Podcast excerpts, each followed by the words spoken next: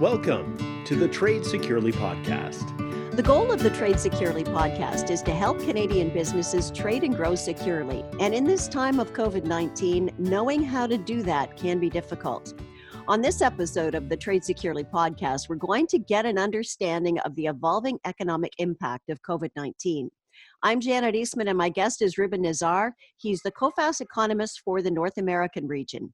Coface is a worldwide leader in credit insurance, and for over 70 years, they've been helping companies manage and protect their accounts receivable against the risk of non payment and trade safely around the world. Coface has a direct presence in approximately 70 countries with global coverage and on the ground knowledge to make thousands of credit decisions each day. And I am really pleased to have Ruben join me today to uh, get us sort of sorted out and understand the current situation. So, Ruben, welcome to the show. Thank you. Thank you for inviting me. My pleasure. So, we'll we'll cut right to the chase. Can you please provide an overview of the impact that COVID nineteen is having on a global level at this time? Well, it's it's the shock being provoked by COVID nineteen is unprecedented in modern times, with more than two billion people having to stay at home worldwide and businesses all over the world forced to be shut down. Well, the world is coming to a standstill.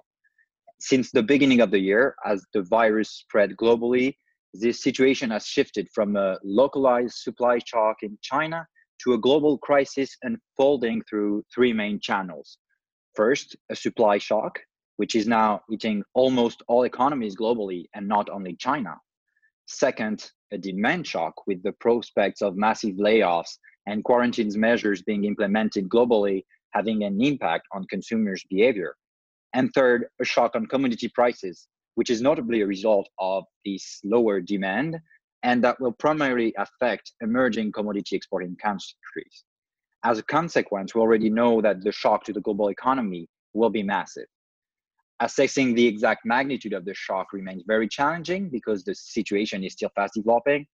But what we can say at this stage is that uh, the global economy will most probably its biggest shock since the 2008 2008 recession, Great Recession, with global GDP growth slowing to to to its to its lowest level since uh, since 2009. Wow. So let's talk about the evolving impact on North America. Is it similar to the rest of the world and what the, the rest of the world has gone through? So on North America, in North America, it will probably be very similar to the rest of the world. The triple shock I just described will also very much affect the region. And there is almost no doubt that we will see a recession in the US and a recession in Canada. However, one major difference, and it's especially true for the US, is and will probably be the authorities' response to this crisis. For now, lockdowns and social distancing measures to prevent the spread of the disease, again, particularly in the US, are not as restrictive as in Europe. Admittedly, President Donald Trump started pushing for health initiatives to slow the spread of the disease about a week ago. But he has also hinted this week that he's now increasingly concerned and worried about the economy's cost of this measure. So, in the trade off of slowing the spread of the disease at the expense of economic activity, the US president's choice could be different than the one made by European governments. And eventually, it will probably change a little the nature and, and the magnitude of the shock that we will see in the US. Hmm. Okay, so the US is right beside Canada. What's what's the impact of that going to be on Canada? Well, obviously, uh, what is happening in the US will have an impact uh, on Canada because the US is the biggest trade pa- partner for Canada. But we will also see this triple shock affecting Canada uh, that I described. We now forecast that the Canadian economy will contract in 2020 by 1.3%. The shock on demand that, that, that, will, that will hit all economies will hit also Canada. And it, it is expected to translate into a drastic fall in household spending, and it will weigh on overall activity. The Canadian supply chains at large will also face disruptions uh, as a result of the social distancing measures being taken uh, here in Canada, uh, and also in the US, it will also be affected by business closures in both countries. So these two first shock will hit very hard Canada, but it is in, in the case of this country, it was also very important to insist on the impact of the third shock, the shock on commodity prices and on oil prices. As you know, the country is a net oil exporter, and as such, it will suffer from the sharp decline in crude oil prices. The WTI crude oil prices, one of the benchmark uh, for oil, uh, fell by about by more than 50% since the beginning of the year. Mm-hmm. So it means lower and energy and resource investments and weaker exports for Canada. It will weigh on economic activity, particularly in the provinces of Alberta, Saskatchewan, Newfoundland, and Labrador. We, we, we will, it will affect also the local oil and gas industry, and it will translate into higher bankruptcies in the Canadian energy sector. And what is interesting is that also this shock will trickle down to the rest of the economy. For instance, the metal sectors, engineering, construction, uh, they will feel the impact of this lower activity in the energy sector. In addition, it's important to note that lower oil prices is already weighing and will continue weighing on the value of the Canadian dollar. So what it means, it means a weaker currency that will make imported goods more expensive, more expensive for both households and businesses. It will erode further their ability to spend and to invest in the near term, eroding further uh, Canadian economic activity. Hmm. So you've talked about you know bankruptcies related to industries in the oil sector, et cetera. But it, with um, consumer spending dropping and things like that, we're likely to see bankruptcies kind of across the board, are we? Yes. Um, so we, we what is important to note in Canada is that business bankruptcies were already on a rising trend. Okay. In 2019, they increased by 2.6%, according to the most recent data.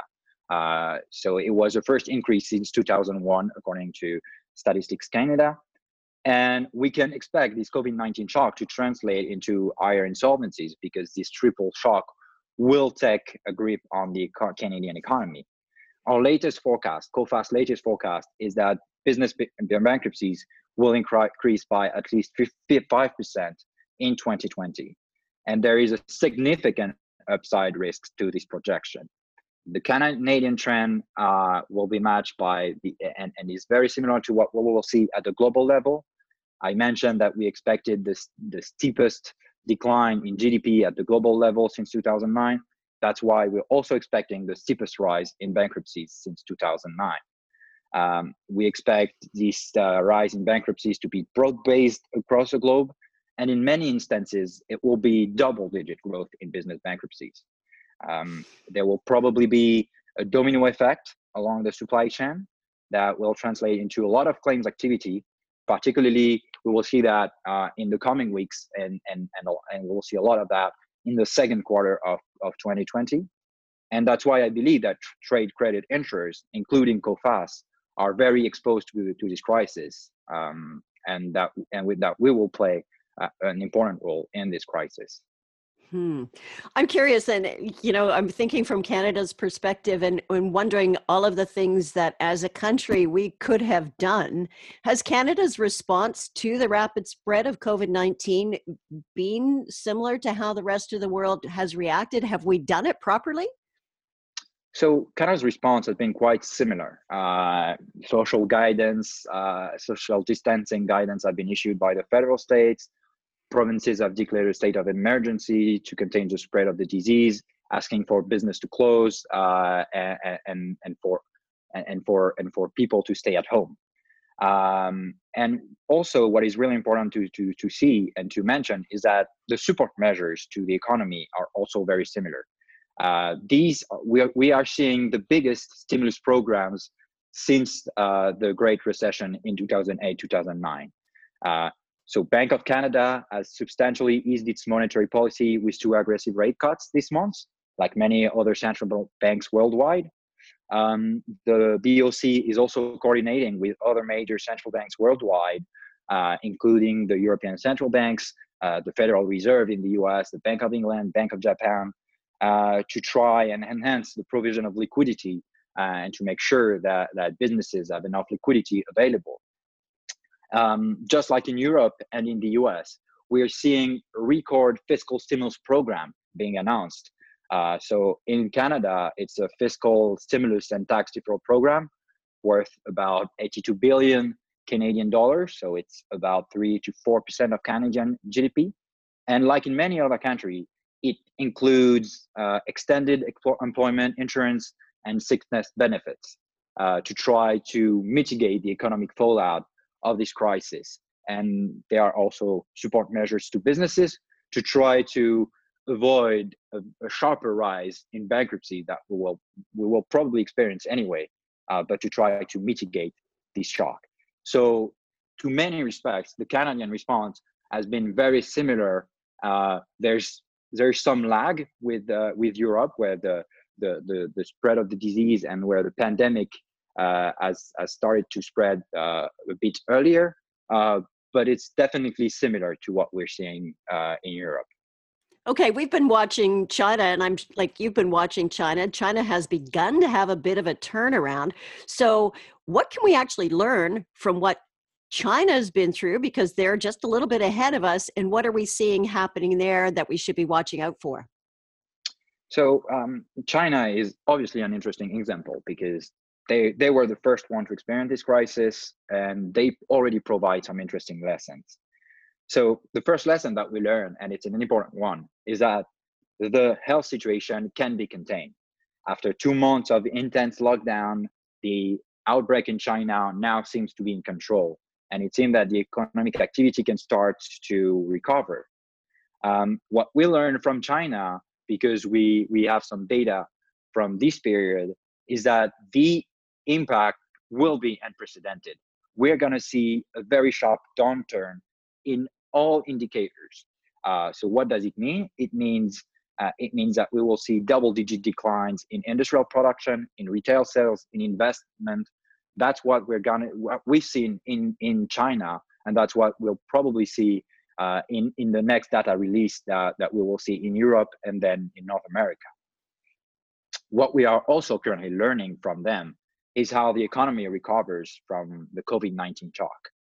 Uh, and and it's quite interesting to look uh, at the available figures because what we see is that about three quarters of companies are reportedly operational uh, after two months of intense lockdown and and about two weeks of of easing measures uh, of easing lockdowns.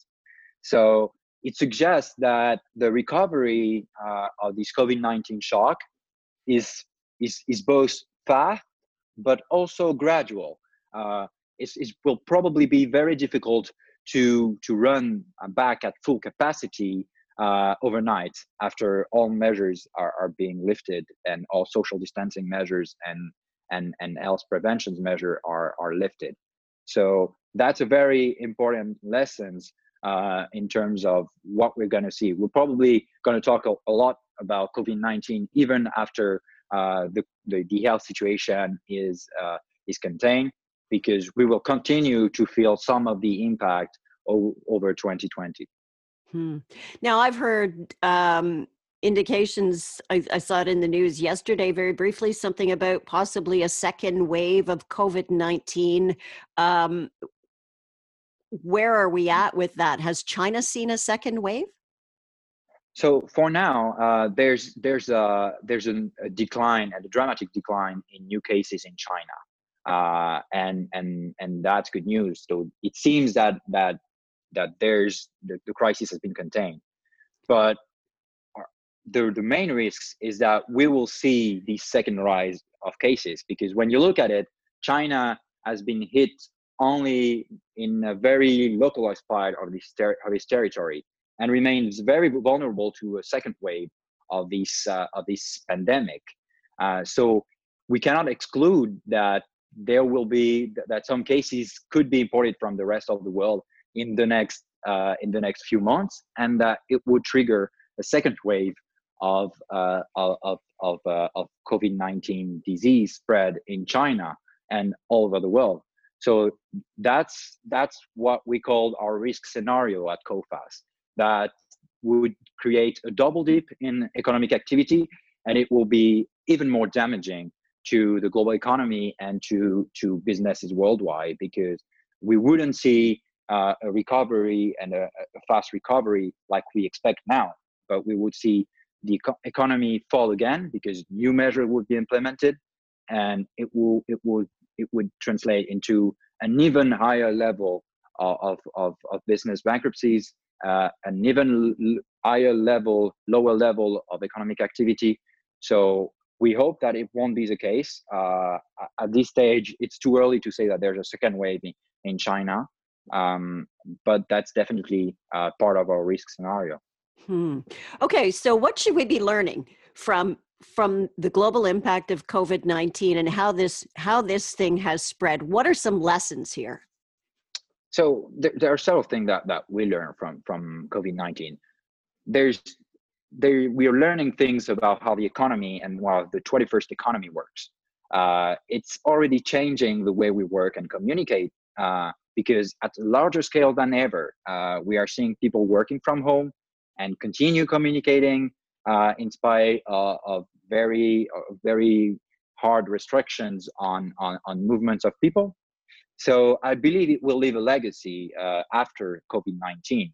Uh, it shows how technology can help to to mitigate some risks and can be a very valuable tool uh, to businesses to uh, to continue activity at, at, least in some capacity uh, at least in some capacity obviously because well not everybody is able to to work from home on a separate note i think that what it will what it will one of the legacy will also be uh, an intensified debate on supply chains, on relocating and diversifying supply chains to try to minimize and mitigate uh, the risks uh, from from global crisis such as this one.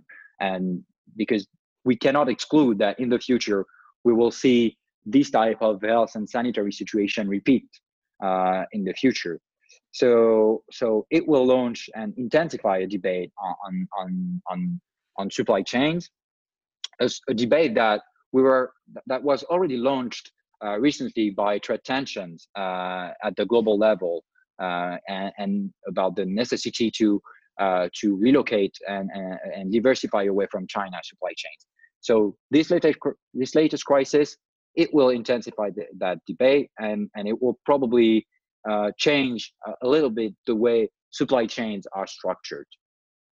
Hmm.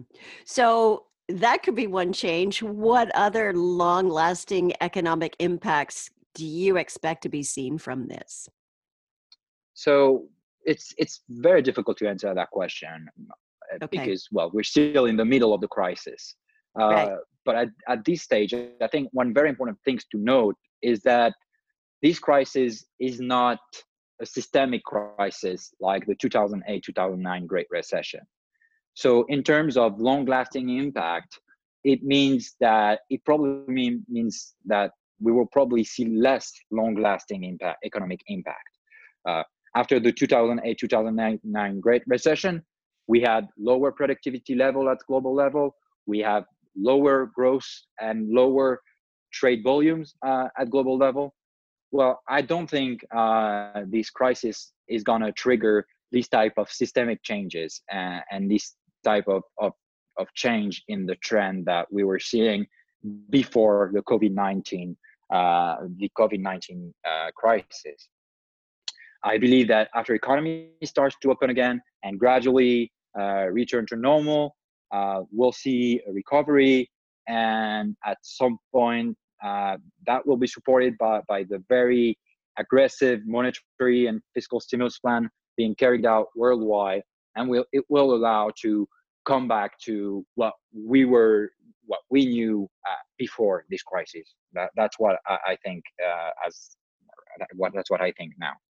Okay. Now do you have any key suggestions or tips to leave our listeners with at this point in time so, well, the, the first tip and the most important one is stay safe. Uh, it's important to uh, to stay safe in in this situation. Uh, the health situation is preoccupying, and, and and we should all have we should all implement the precautionary measures with with with thoroughly. uh, I think it's important. Uh, I think we we need uh, also um, to be ready for a very difficult uh, time. Uh, I, I, think people are, and businesses are already seeing uh, the difficulties arising from this crisis, and I think that Q2 is going to be very challenging for everyone. so you should be prepared for that. Um, but there are better days ahead. Uh, there, there is some positive news uh, in terms of treatment. There are some, uh, there is some aggressive, uh, aggressive steps being taken and, and some aggressive programs being implemented by in the pharma industry to try to find a treatment fast to try and help to contain uh, the spread of the disease.